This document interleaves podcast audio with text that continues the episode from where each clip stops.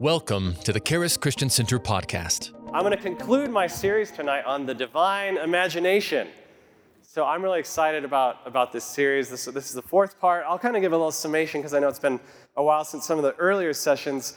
But um, man, I'm, I'm really excited to, to share on this topic of the divine imagination. There's not a whole lot of teaching out there about the imagination. And, uh, but I think God has given me some great revelation concerning the imagination, that part, that creative part of our soul. So the Bible says in Proverbs 4:23 to keep our heart with all diligence, for out of it spring the issues of life. So it's actually up to us to, to guard our heart, to keep our heart, to tend to our heart, to tend to our soul. Amen. We are a three-part being. We're a spirit, we're an eternal spirit, we possess a soul, and we live in a body.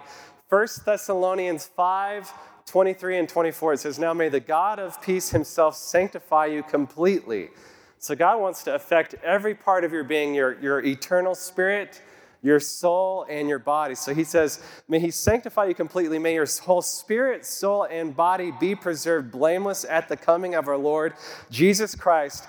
He who calls you is faithful, who will also do it. So I love that. You know, um, salvation is past, present, and future. The moment you believed on Jesus, your spirit was completely saved. You've actually received the same spirit of Christ in you, so that eternal part of you, your spirit um, is completely saved. So that, that means all, all of your sins, past, present, and future, are, are, are, wiped away. Your soul, which is your mind, your will, and your emotions, that is, that is a, a present salvation. That's why the Bible, the Bible says you need to be transformed by the renewing of your mind. That means once, once you believe on Jesus, you still need to renew your mind, your, your mind, your will, your emotions. You have, to, you have to be washing that in the Word of God. That doesn't mean you just you get saved and you, you just read your Bible once and that's it. Right? Some people think, well, I'm just going to cram all my Bible reading in for one year, just on one day, and that's it. I'm good for the whole year. It's kind of like eating. You can't do that. If you, if you try to just gorge every now and then and, and just fast for too long, you're going to run out of steam, right? That's why the Bible says, you shall, man shall not live by bread alone, but by every word that proceeds from his mouth. So we, we live continually by his word. Our soul needs to be renewed in the word of God, and our body will be saved. You know, we will be given, one day we'll be given an eternal, immortal body that can live forever in his presence. This body that we live in right now is a temporary suit. My parents taught us as kids that this is your earth suit.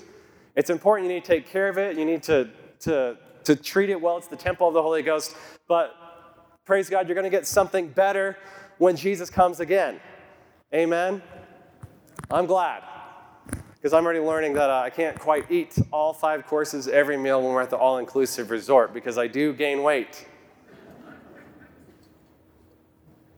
So, your soul, that's your mind, your will, your emotions. I believe it kind of extends past that. I've explained that it's also your thought life your attitude, your overall outlook on life, your hopes, your ambitions, desires, plans, even your personality. Your personality is part of your soul and also your imagination. So, uh, in the past three sessions, I'll just give a quick summation. The first session, I talked about how thankfulness directs your imagination. Thankfulness will actually direct your soul. It's actually what causes you. That's the best way to keep your heart, to guard your heart, to, to, to really direct your imagination. In Romans 1, verse 20 and 21, it says, For since the creation of the world, his invisible attributes are clearly seen being understood by the things that are made, even his eternal power and Godhead, so that they are without excuse because although they knew God, they did not glorify him as God. So this is saying that, that God has made himself known, that he, he is a creator. If you see something that has been created, that he is behind it. If there's beauty, if there's order, if there's thought, if there, there, there's, there, there's intelligence behind it. Amen. So God has made it plain that he exists, that he's a creator. And it said, although they knew God, they did not glorify him, nor were thankful.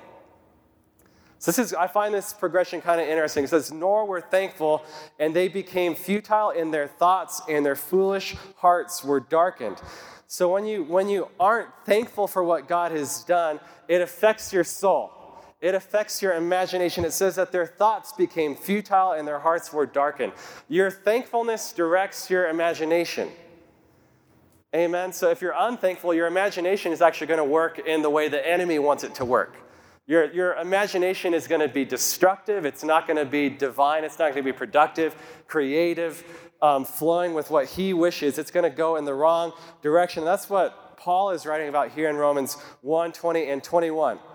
So we talked um, the following week about how the blood of Jesus purges your conscience. So, salvation, what Jesus did with his blood, it affects your soul, it affects your conscience. Your conscience is part of your soul.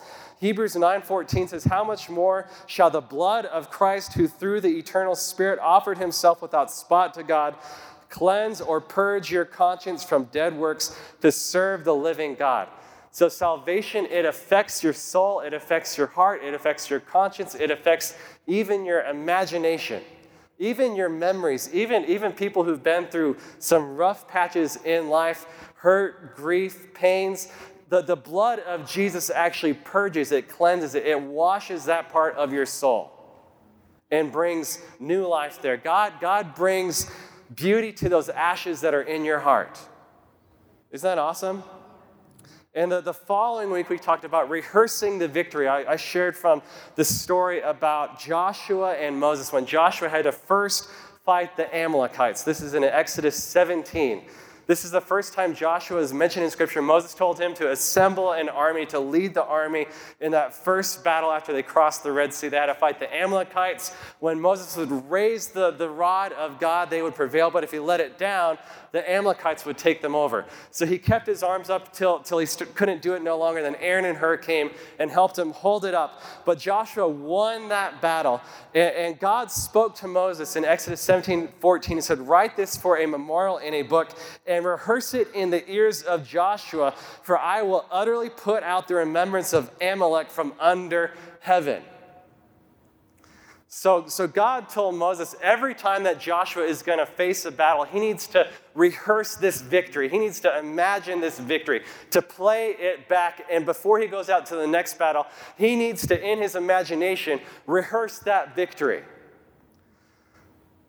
This is the really cool thing about, about our victory in Christ Jesus.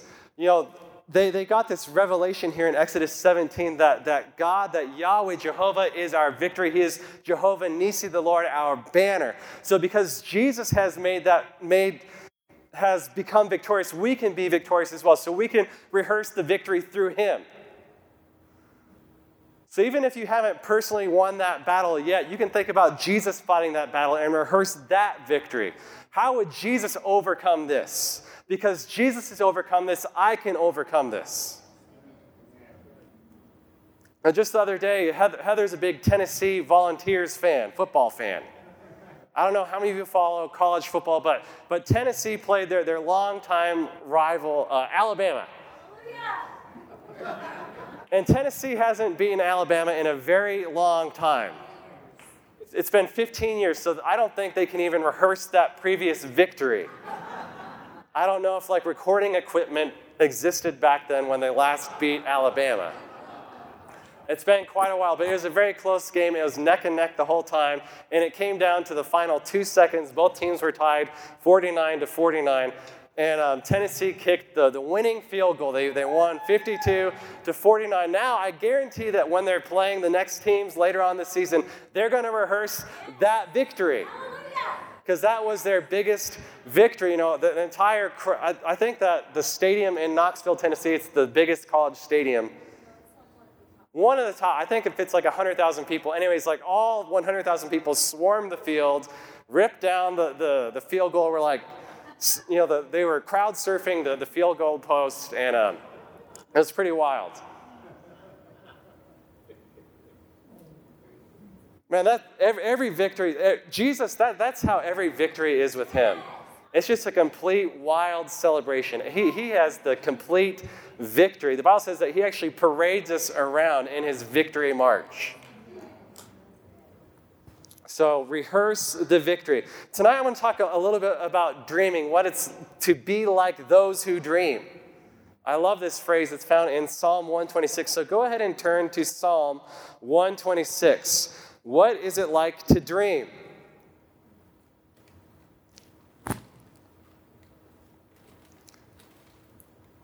So, Psalm 126.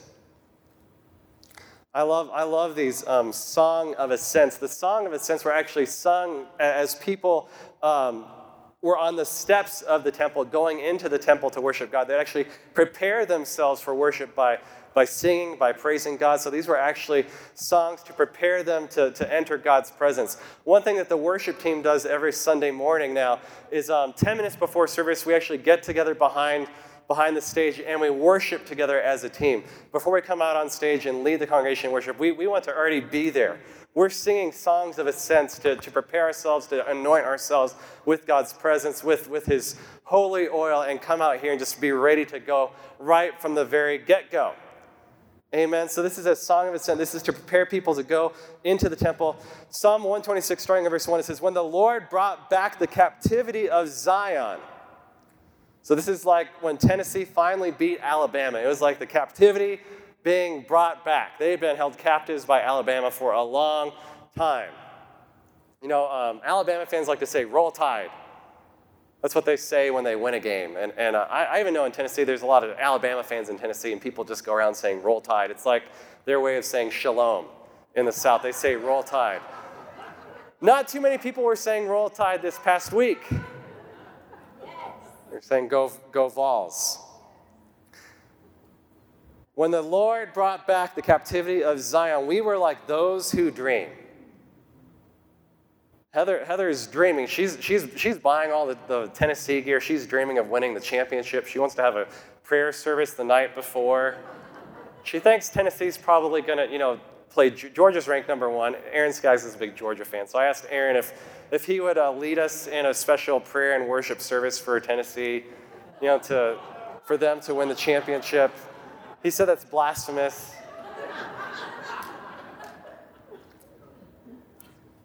he went and you know nailed his 99 theses on the on the door the next day about how Georgia's the best team and they're going to destroy Tennessee. And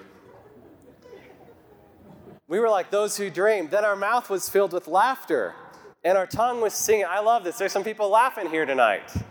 So these are actually some signs of those who dream. If you are like, like someone who dreams, if you are like a dreamer, you're going to have your mouth filled with laughter. Your tongue will be filled with singing. And that's awesome. You know, um, our, son Fisher, he loves to sing. He sings all the time. He sings at the top of his lungs. He sings in the shower. Sometimes Ada is sleeping in the, in the room next, next to the bathroom, and I, I like, Fisher, you need to, you know, dial it down a notch. You're, but he, he, he's, he's, he's a dreamer. You know, kids love to dream. They love to laugh. They love to sing. This is how we should be as believers. We are his children. Amen. So sometimes we should, we should get in trouble for singing a little too loud. Maybe come to church and, and sing so loud and laugh so hard that someone asks you to, hey, maybe, could you just bring it down a tiny bit? I can't hear the speakers. I can't hear. I, I've, I've sat next to some of those people before. You know, my dad's one of those people. Sometimes I can hear him louder than the people from the stage because he, he's like one of those people who dream and he laughs and he sings and, and I, I love I love I love services when just Holy Ghost laughter hits the place. The thing about dreamers, dreamers offend people. Sometimes laughing offends people, sometimes singing offends people. And we'll talk about that a little bit later, but don't let people steal your dream. Amen. Don't let them steal your joy, your laughter, your song. Jesus is, the, He's put that song in our heart. Amen. And I love this. So, so those who dream, they, they are filled with laughter, they're filled with singing. And this is really cool. Then they said among the nations. So I believe this is talking about non believing people. They looked at these people who are like those who dream, who've been brought back from their captivity. They're singing, they're laughing. Then, these non believers took notice. And this is their testimony about them the Lord.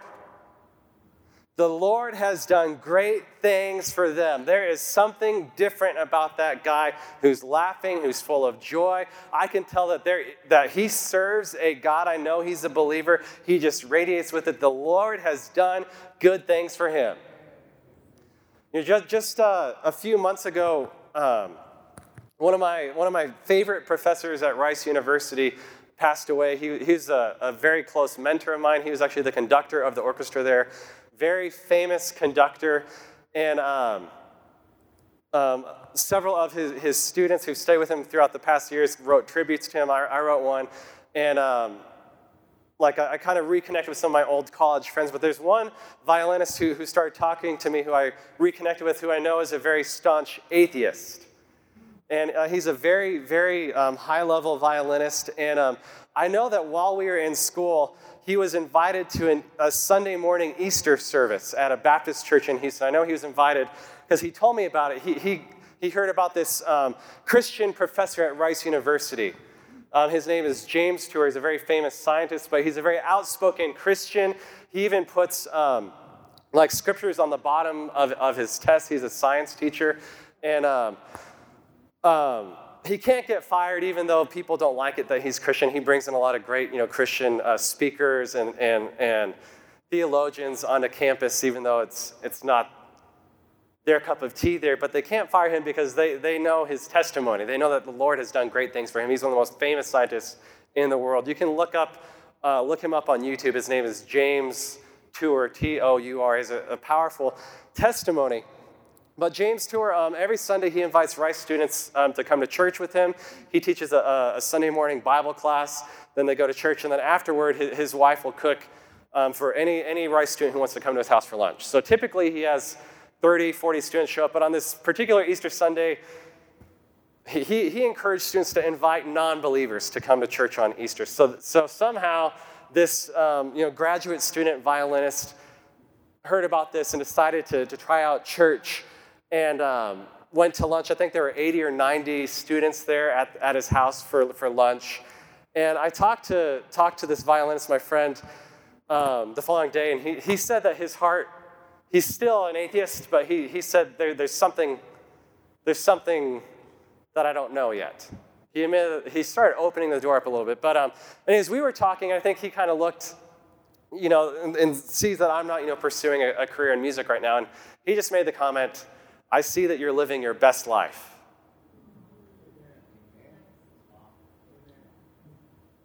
So that, that reminds me of this, this testimony among the nations. The Lord has done great things them. There are people, you might not even realize there might be people looking at you in your neighborhood, at your work, in your family that, that might not always be voicing it, but that we should be like those who dream, those who, who laugh, those who sing, and, and then that God wants to make you an advertisement for his goodness. He wants to make you an advertisement for how he treats his kids. So when people look at you and they say, You're living your best life, the Lord has done great things for them. And I love what it says in verse 3. This is exactly what happened when my friend said that. He said, You know, it looks like you're living your best life. And I thought about it, you know, I am living my best life. The Lord has done great things for me. So that's, that's really cool. The, the, the non believers told them, The Lord has done great things for y'all. Verse 3 The Lord has done great things for us. And we are glad. Bring back our captivity, O Lord, as the streams in the south. Those who sow in tears shall reap in joy. He who continually goes forth weeping, bearing seed for sowing, shall doubtless come again with rejoicing, bringing his sheaves with him. I love that. Dreamers continually sow. Dreamers continually sow. You are going to keep sowing because you are a dreamer and you dream of the harvest. You believe with all your heart that there will be a harvest, even, even in times of mourning, even in times of weeping, even in times of difficulty. You're going to keep sowing because doubtless you are going to come back with rejoicing, bring that harvest, bring those sheaves with you. Don't faint before your harvest. Too many people give up right before the end. Right before the end. They, have seen, they've seen the, the sprout. The early rain caused a little sprout to come up, but too many people faint before the latter rain that brings in the full harvest. Don't faint before your harvest. My dad and I were, were um, teaching for our television program earlier this week and we were sharing about Joseph. So I'm going to talk about Joseph a little bit later. But he, my dad said this. He said, Don't faint before your harvest. And as he's saying that, I thought of a story about another good friend of mine who's a very strong believer. Her and her husband are very strong believers. They've actually come visited me here. They, have actually visited this church. They're very um, staunch Calvinists. They, they have a baby, they, they told me they want to name their, their um, first boy Calvin. They don't have a boy yet, they have two girls. So I'm still praying for them. But um, my, my friend, she, she's a professional flutist. She, she actually, um, while we, right after she finished her master's degree, she got a job, um, a one year position in the Houston Symphony. They gave this position to her for, for one year, and after, towards the end of that year, they held an official audition for that position, and several hundred people tried out for that position. She had to try out herself, even though she had been you know, there in a temporary role. And it came down to, to her and one other person. So, so this was a, a major deal to, to win this job. Um, I, I've heard of people who've done statistics on what it's like to get a professional, full time, paid symphony job, and it's actually easier to do that than to get a job in the NFL playing football. So she was, it was her and this other person. And um, after, after a few more weeks of trials, they ended up giving the job to the other person. So she, I, know, I know she had worked hard. She'd really, really believed, really wanted that certain position, and, and could have given up. But she didn't give up. She kept sowing, she kept growing, she kept auditioning, and today she has a full time, great paying job in Atlanta, Georgia. And her, her and her husband really enjoy life there, doing well, and, and just always keep sowing. Even in times of, uh, of weeping, in times of difficulty, keep sowing because there will be a harvest. I love what Jesus said about the harvest. In John 4, verse 35, he said, The fields are already white for the harvest. He was telling his, his disciples, Don't just sit back. He said, Some of you say, well, in four months there'll be a harvest. He said, The fields are already ripe for the harvest. Too many people just say, Well, I'll just sit back and wait for that land. I'll just wait for it to happen. You know, when one thing I know about farmers is even, even as, as they're in the off season between planting and harvest, they're working. There's always work to be done. Amen. He's saying there is, there is always work to be done. The fields are already wait for the harvest. Don't wait just four months. Go for it right now. Take action. God given dreams, divine dreams won't cause you to be passive, it actually causes you to be active. Jesus was saying, take action. A true God given dream will be followed with the opportunity to take action. That's really good. I'm excited about some of the things I'm going to be telling you tonight. I've even like quoted myself. Someday when I'm famous, I'm going to like make memes with my own quotes. this is a good one. If you want to go ahead and you know, write down some of these great Aaron Purdue quotes, write, write this one down. I just want to give you a little practical tidbit about dreams. I'm talking about God given, truly God given divine dreams that are, that, that are coming from the divine imagination. I'm not just talking about whatever random thing passed through your mind last night after you had pizza with too many mushrooms on it. So sometimes this, this is some this isn't y'all because you guys are the very very mature, spiritually discerning believers who can discern if this dream is God or not. So this is a great quote. Too many people are dream Calvinists, thinking that every dream they have is from God. Right? Calvinists believe that everything that happens is from God. In, in charismatic circles, sometimes people think whatever they dream, it has to be from God. But that's not the case. You, you, should, you should be able to discern if, if, this is just something random or if it's from God. a couple weeks ago, I had, I had a random dream at night that, that someone that I know passed away. And I, I didn't get up the next morning and call them and, and try to freak them out saying, You better watch out. Because I had a dream that you died. And I didn't call all their loved ones and say, Watch out. You know, buy, buy a security system, you know, do get. Because I, I could discern in my heart that that wasn't from God.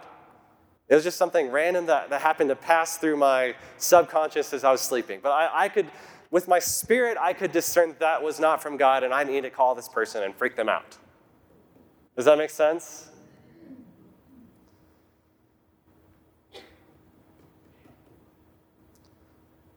This is also really great advice about dreams. So, so I, I, love, I love dreamers. I love visionaries. I love people who, who have a divine dream, a divine vision, a divine purpose. And, and they're, I love people who are great about communicating that and rallying, rallying troops behind them to, to pursue that divine dream. But this is really important for everyone to, to catch tonight. With divine dreams, there, will, there needs to be divine wisdom. If you're going to go follow someone who, who is a great dreamer, a great visionary, maybe a great leader, a great community, they need to have divine wisdom as well. And, and be surrounded by people who, who have divine wisdom, who can impart good counsel into them.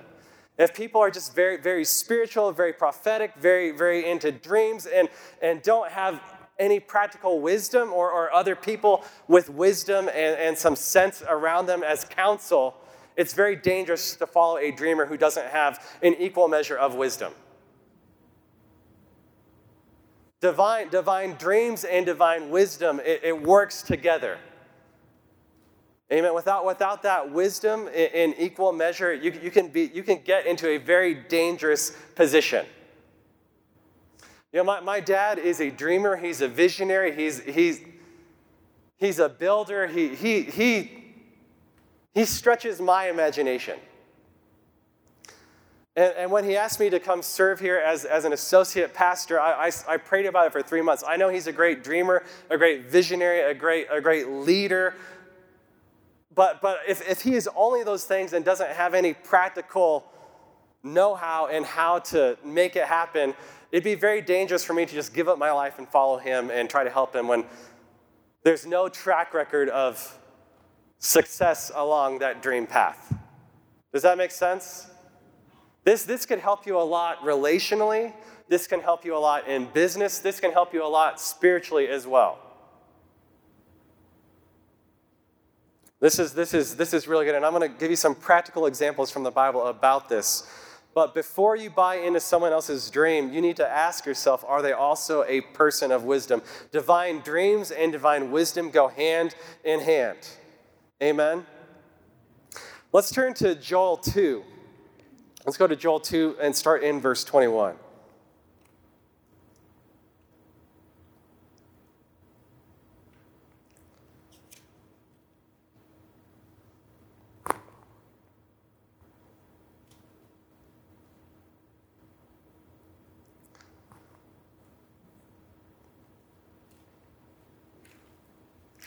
So we need to be like those who dream. And also, like I said, this is my next point here don't faint before the harvest. Don't faint before your harvest. Keep on dreaming, keep sowing. There will be a harvest. Joel 2, verse 21, it says, Fear not, O land, be glad and rejoice, for the Lord has done marvelous things. I love that. I love that testimony that we share from Psalm 126 that the, even the, the Gentile nation said, Look, the Lord has done great things. And then we realize, yes, the Lord has done great. The Lord has done marvelous things. Do not be afraid, you beasts of the field, for the open pastures are springing up, and the tree bears its fruit. The fig tree and the vine yield their strength.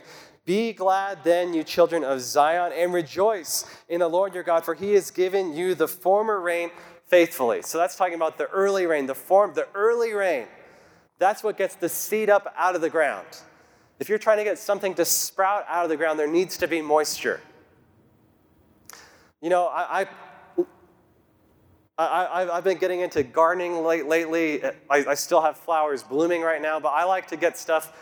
Colorado has a shorter growing season, so I try to plant things that I know are going to spring up early.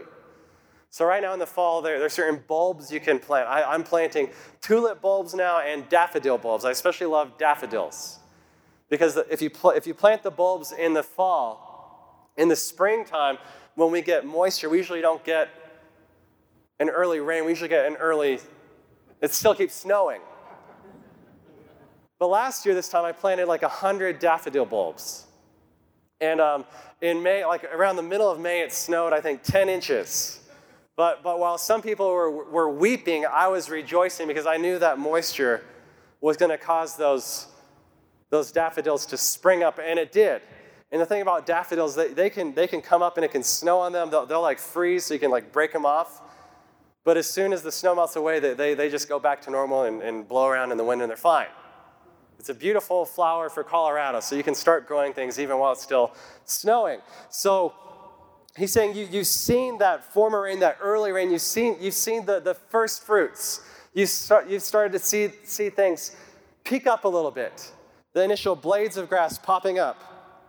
He says, God has been very faithful with that, and He will cause the rain to come down for you. The former rain and the latter rain in the first month. A lot of people are just, just stop with the, the, the early rain. But you need to keep believing God, keep trusting Him. Don't give up until that latter rain comes in. When the latter rain comes in, that's what causes the full harvest to bloom out. Amen.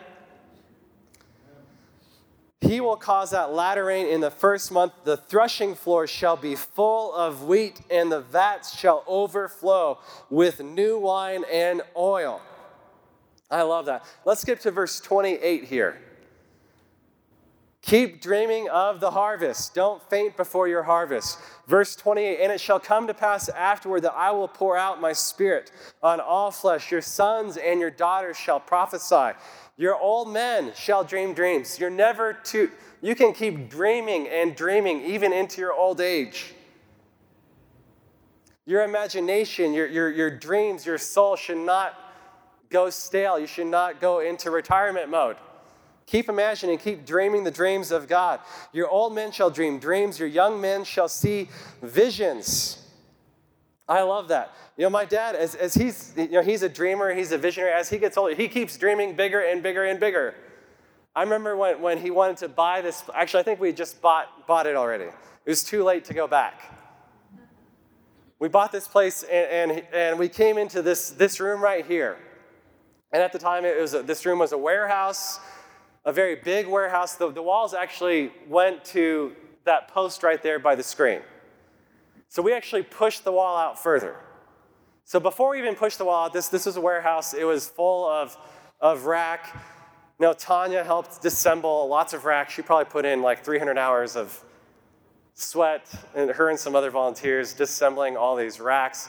But my dad put a desk right here where the stage would be. And he wanted to have a desk right here because he wanted to know right where the pulpit would be, right where the word of God was being preached from. And I remember when, he, when he, it was just me in this building for a little bit, I, I came and I stood up on that desk. And as I looked out at this room, I, I, my dad was a better dreamer than me. I got a little nervous. I was thinking, man, this, this better work out. This is a pretty big place. And we, we're still going to push that wall out even further. Your old men will dream dreams Amen. Your young men shall see visions, and on my men servants and on my maid servants I will pour out my spirit in those days. I believe that we are in the time of the latter rain right now. Do not faint before the harvest. This is, this is, this is the best time to be alive on the earth. Jesus saves the best for last. The latter rain is greater than the former. The former rain is exciting. It's, it's exciting to start seeing the first fruits, but it gets better and better with Jesus. Amen. Keep dreaming, keep, keep following him, keep pursuing his word, his promises. Verse 3 says, I will show wonders in the heavens and in, in the earth. Now is the time that God is going to be showing off. We serve a God of wonder blood and fire and pillars of smoke. The sun shall be turned into darkness, the moon into blood before the coming of the great and awesome day of the Lord. And it shall come to pass that whoever calls on the name of the Lord shall be saved. For in Mount Zion and in Jerusalem there shall be deliverance, as the Lord has said, among the remnant whom the Lord calls. We are in a time of wonder, a time of signs, miracles. We, we can believe God. We can see great salvations, great deliverance. We are in the time of the latter rain. So don't give up. Don't faint before your harvest. Amen. All right, before I close, I want, I want to convey one last point to you about dream killers.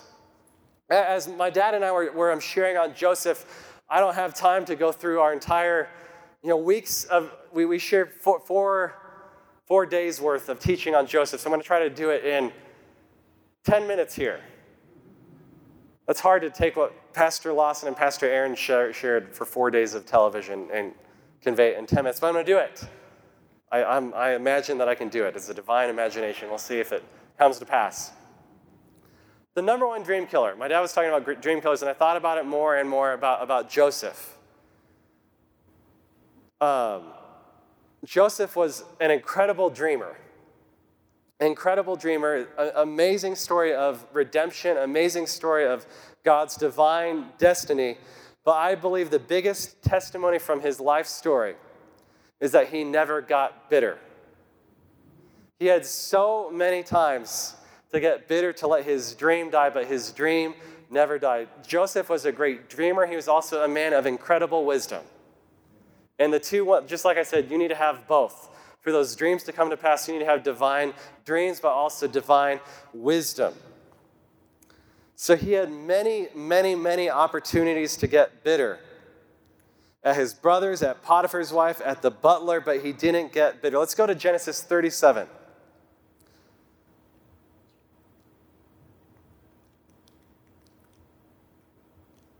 Genesis 37.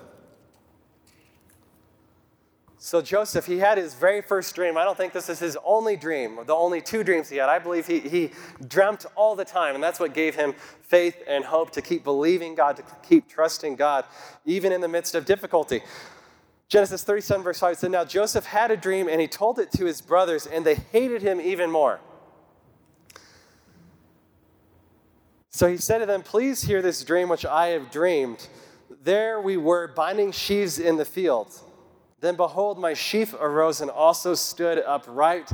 And indeed, your sheaves stood all around and bowed down to my sheaf. I love that we've been talking about some of these verses about gathering our sheaves. See this dream of harvest. What a beautiful dream of harvest. His brothers were there, part of this harvest, a part of God's plan for, for the world and it said that their sheaves bowed down to his. Verse 8 His brothers said to him, Shall you indeed reign over us, or shall you indeed have dominion over us? So they hated him even more for his dreams and for his words. Then he dreamed still another dream and told it to his brothers and said, Look, I have dreamed another dream. And this time the sun, the moon, and the 11 stars bowed down to me. So I told it to his father and his brothers, and his father rebuked him and said to him, What is this dream that you have dreamed? Shall your mother and I and your brothers indeed come to bow down to the earth before you? And his brothers envied him. But his father kept the matter in mind. So that, that hatred that his brothers had toward him, toward him it was a result of envy. My dad kind of brought that out this past Sunday, uh, speaking about the grace life and just people who, who God has just really blessed, given it who are just really living in the blessing, really living in that grace. And people get upset at them. It's not because they're mad at them, it's because they're upset at themselves, and it's, it's a result of envy. That's what happened with these brothers here. They were envious. So they're out taking care of the flock in Shechem. Um, the father sent Joseph to go check on his brothers, and as he was approaching, they said, Here comes the dreamer. He was known as a dreamer, and they said, Well, why don't we kill him? And see what happens to his dreams. Some nice brothers there. So they end up you know, throwing him in a pit, think about killing him, but they end up selling him off to the Ishmaelites. They sell him off as a slave to the Ishmaelites. Joseph, this was his first opportunity to get really bitter if he wanted to. He could have gotten very bitter, very jaded, very, just let that just seep into his soul. I'm sure he was tempted to do so, but I know, I know he didn't give into that. I believe he kept dreaming. I believe, I believe he kept his heart right before God. That was his first opportunity to get really bitter. Later on, he was sold into to Potiphar's house. And, and while he was working for Potiphar, he, he was blessed. He was still dreaming. He still trusted God. God was bringing him promotion. He was put over the entire household. It says in Scripture that Potiphar trusted Joseph so much that he didn't even know what was going on in his own house. Man, what, what, what, what a level of trust. For, for his boss not to even care, not to even want to know what, what's going on. I don't need to know. I, just trust you completely. And, and while he's in this great posi- position of authority, this great position, position of trust, Potiphar's wife started looking at Joseph cross eyed a little bit. She was really longing after him, lusting after him, kept talking to Joseph, and Joseph would just keep shutting her down day after day. But, but Potiphar's wife finally got her chance. It was just her and Joseph in the house alone. And she said, Now, Joseph, you have to lie with me right now. She tried to rip off his clothes. And he just ran off, stark naked. Because he, he wasn't, he said, I'm not going to sin against God, I'm not going to sin against Potiphar, and just took off running. Sometimes you just need to take off and run away from certain people. So that's what Joseph did. He just ran away, and Potiphar's wife accused him of, of, of raping her, of, of, of having an affair with her, and he was thrown into prison. This was another great opportunity for Joseph to get really offended. While, while he's in prison, wrongfully accused, he could have just gotten completely bitter, could just said, he, he could have just completely identified as a victim and just said, I'm just going to stay in here and rot and there's no point to my life. But he, I know that didn't happen. I know he didn't take that chance to be bitter and offended, even though it was very easy for him to do so. So while he's in prison, God again, again blesses him. He, he's even prosperous even while he's in the midst of that prison.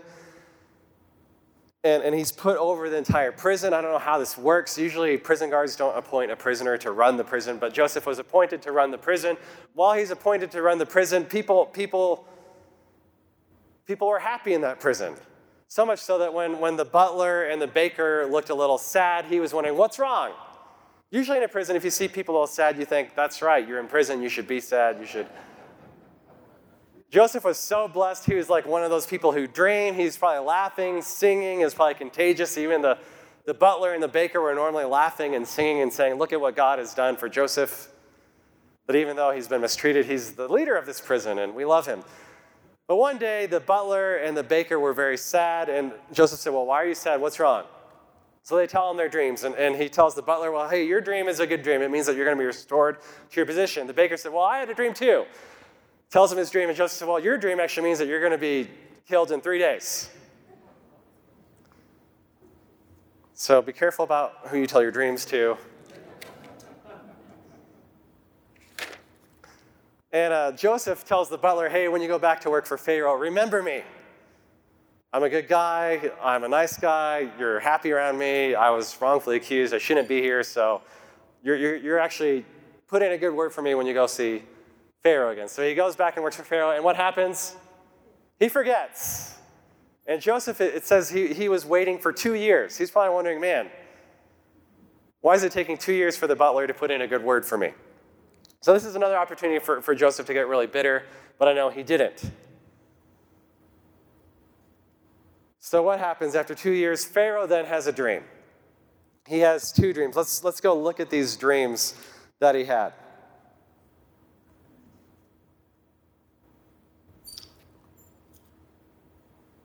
So let's skip to Genesis 41.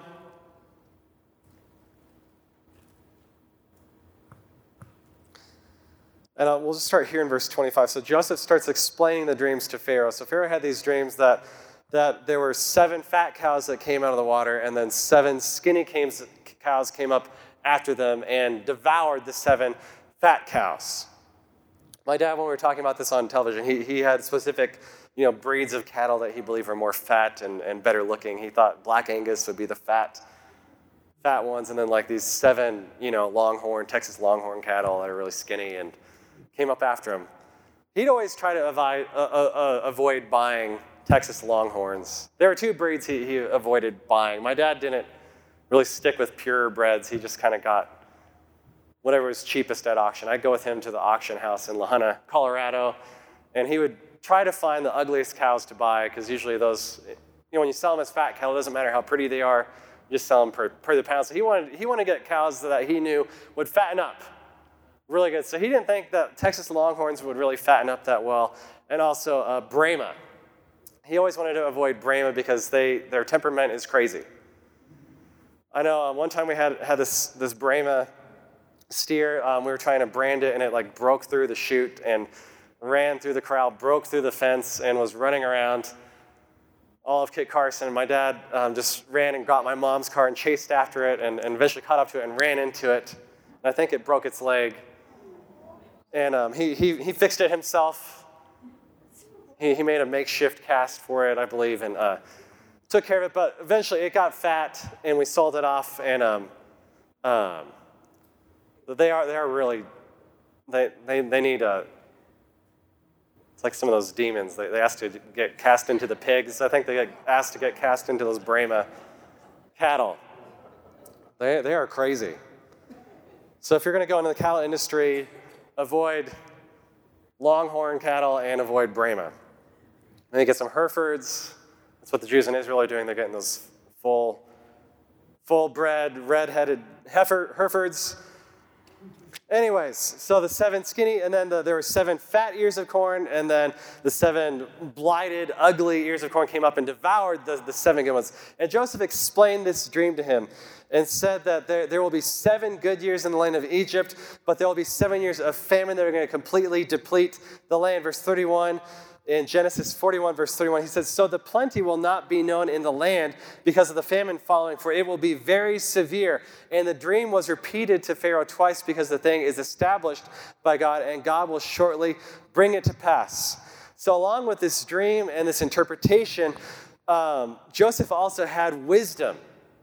Again, with, with great, with divine dreams, there need to be divine wisdom. Verse 33, it says, Now therefore, let Pharaoh select a discerning and wise man and set him over the land of Egypt. Let Pharaoh do this, and let him appoint officers over the land to collect one fifth of the produce of the land of Egypt in the seven plentiful years. And let them gather all the food of those good years that are coming, and to store up grain under the authority of Pharaoh, and let them keep food in the cities. Then that food shall be as a reserve for the land for the seven years of famine, which shall be in the land of Egypt, that that land may not perish during the famine. Now, Pharaoh, when he heard this and when he was seeing Joseph speak, verse 39 says, Inasmuch as God has shown you all this, there is no one as discerning and as wise as you. Pharaoh could, could, could understand that there was just supernatural, divine wisdom and discernment in Joseph. Joseph was not just a dreamer, but he also had divine wisdom.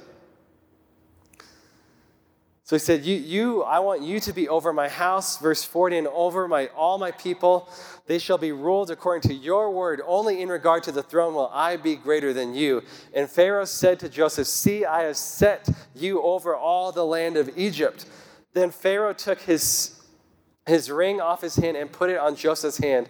And he clothed him in garments of fine linen and put a gold chain around his neck. So that, that initial robe of many colors that was stripped away from him. Now God is bringing complete redemption. Now Pharaoh is giving him this robe of authority, this robe of position, this robe of power, this robe that, that shows that his dream is coming to pass. God is bringing redemption to, to his position, but also God brings redemption to, to Joseph and his father, to Joseph and his brothers. And I love the end of this story here. Let's, let's look at it here in verse um, Genesis 45, verse 5. Genesis 45, verse 5. So his brothers come from Israel to Egypt to look for food. They, they, they meet Joseph because he's in charge of of the, the reserves of grain, they don't recognize Joseph. They don't recognize him. And um, when he reveals himself to him, they probably thought their, their goose was cooked, that he's going to kill us. You know, this is, this is what we deserve. But um, Genesis 45, verse 3, let's read what Joseph says to his brothers. Genesis 45, verse 3. Joseph says to his brothers, I am Joseph. Does my father still live? His brothers did not answer him, for they were dismayed in his presence. That's probably an understatement. You know, if, if you have a little tiff with your brothers and you know that they can beat you, dismay is, is you know, not the, that's kind of an understatement there. I remember when I would get in fights with my brothers, sometimes I would have to run for my life. I was the smallest of the three, but I, I, I could run further and faster, so Verse 4 Joseph said to his brothers, Please come near to me. So they came near. Then he said, I am Joseph, your brother, whom you sold into Egypt. But now do not therefore be grieved or angry with yourselves because you sold me here. For God sent me before you to preserve life. For these two years the famine has been in the land. There are still five years in which there will neither be plowing nor harvesting. God sent me before you to preserve a posterity for you in the earth and to save your lives by a great deliverance. So now it was not you who sent me here, but God. And he has made me a father to Pharaoh and Lord of all his house and a ruler throughout all the land of Egypt. Bitterness is the number one dream killer. Bitter, I know that Joseph, he had many opportunities to become bitter, to let that bitterness to kill his dreams. I believe that bitterness would also kill his wisdom. I see when people start getting bitter, they, they, they don't, they kind of lose their sense of wisdom. Bitterness will lead to foolish actions. Bitterness will cause you to act stupid, to say stupid things, to make a fool of yourself.